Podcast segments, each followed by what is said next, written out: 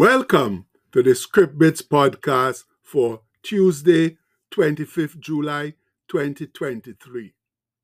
Our bit today comes from Matthew 13, verse 57b, which says, A prophet is not without honor, save or except in his own country and in his own house. Well, friends, Tuesday doesn't seem like it's going to be much different weather wise than Monday. No, it will be somewhat cloudy with little sprinkles of rain here and there, then the sun coming out for a while. And you know, not even the rain falls like it used to, because we now get mostly drizzles, not full showers of heavenly blessings. But I guess we should be very thankful that's all we get, because some places are getting way too much, resulting in terrible floods, while others are getting no rain at all and experiencing terrible drought. And everybody is getting heat waves that are becoming record temperatures. That's 2023 for you, a year of severe weather fluctuations. And although the weather changes make life somewhat uncertain and inconvenient, we are not worried because we have Jesus, the great weather controller, on our side.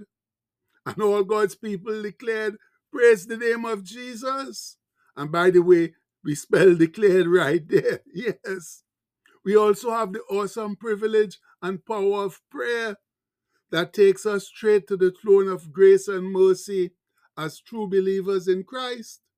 So let's use some of that prayer power right now. Now. It's the prayer found in the July edition of the In Touch devotional. Please pray with me.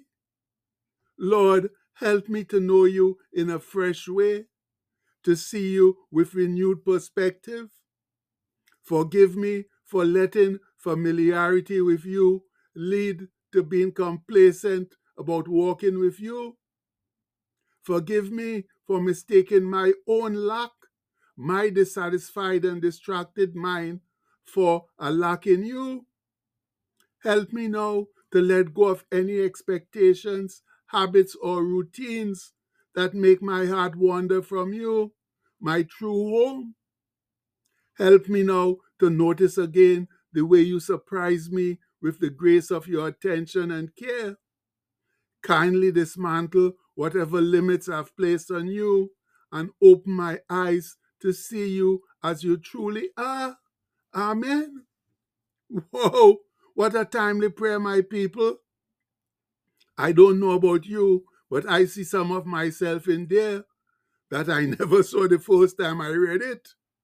That's the part where we get complacent about our walk with God. And I think that stems from our maturity. The more we mature, the more we take things for granted and lose the sense of wonder and openness that the new believer has on beginning their walk with Christ. We behave as though God is an old friend and we can take some liberties, some liberties with him like we do with our old human friends. But though God welcomes our friendship, we still need to know our place, my people. He's indeed Father and friend, but He's also Almighty God, and thus deserve a tad more reverence than we sometimes give Him. And the lackadaisical attitude we sometimes adopt because of our familiarity poisons and retards our advancement in the things of God. So, what does it mean to be too familiar with God? Eh?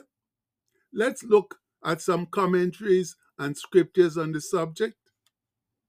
This first commentary explains it thus it means that God has met you by grace, it means that He has opened the eyes of your heart to what, without Him, you would not see or understand. He has drawn you close to His side. But familiarity often does bad things to us. Often, when we become familiar with things, we begin to take them for granted. And isn't that the awesome truth? Most definitely. And this commentary further explains familiarity is used especially in the, expre- in the expression familiarity breeds contempt to say that if you know a person or situation very well, you can easily lose respect for that person or become careless in that situation.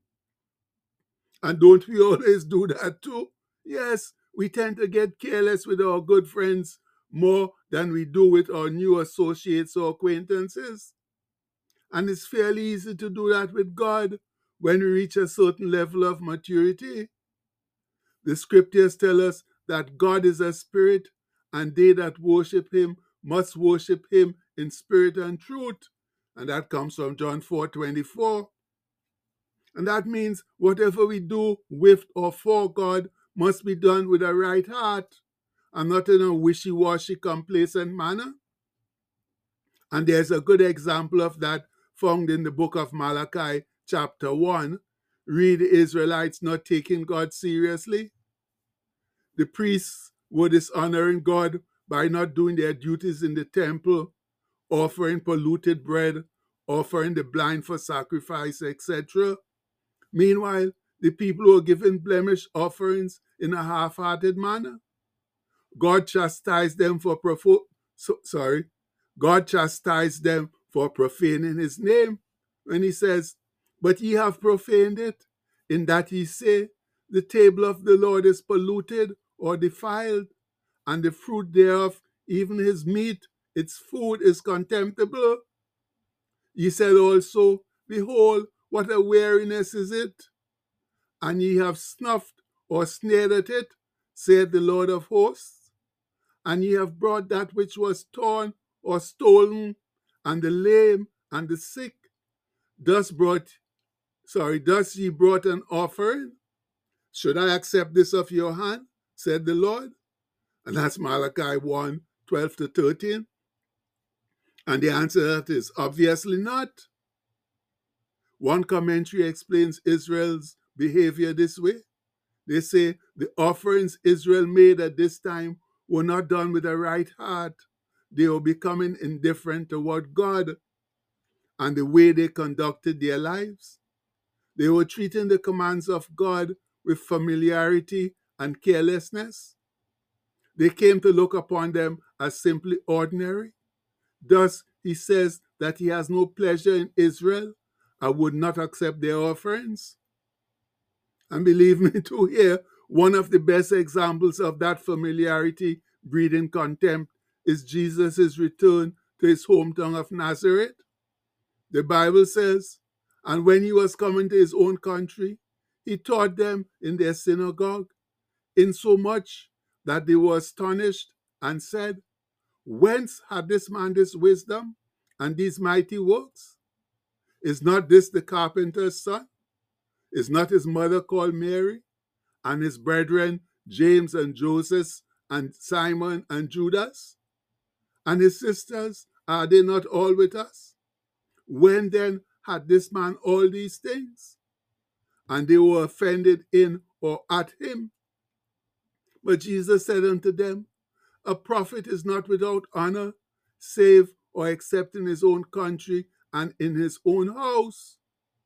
And he did not many mighty works there because of their unbelief. And that's Matthew 13, 54 to 58. And that's how it is, my people. We don't give those close to us the honor or notice they really deserve because we feel our knowing them doesn't call for any hero worship on our part. But the truth is that heroes desire or place a higher value on the hero worship of those close to them than on the general public. And nothing breaks their hearts like when their own families and friends just pass them off as nothing important. And we'll end with a test here. So please read this commentary with me that says, Have I become too familiar with God? Do I treat holy things as holy? Do I still believe in the power of prayers? Or am I just praying for the fun of it? Do I still have the fear of God in me?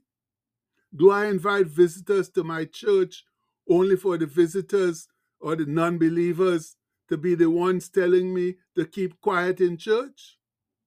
Am I hooked in a sinful life all because I take God for granted? Do I value the Bible or treat it as just one of those books?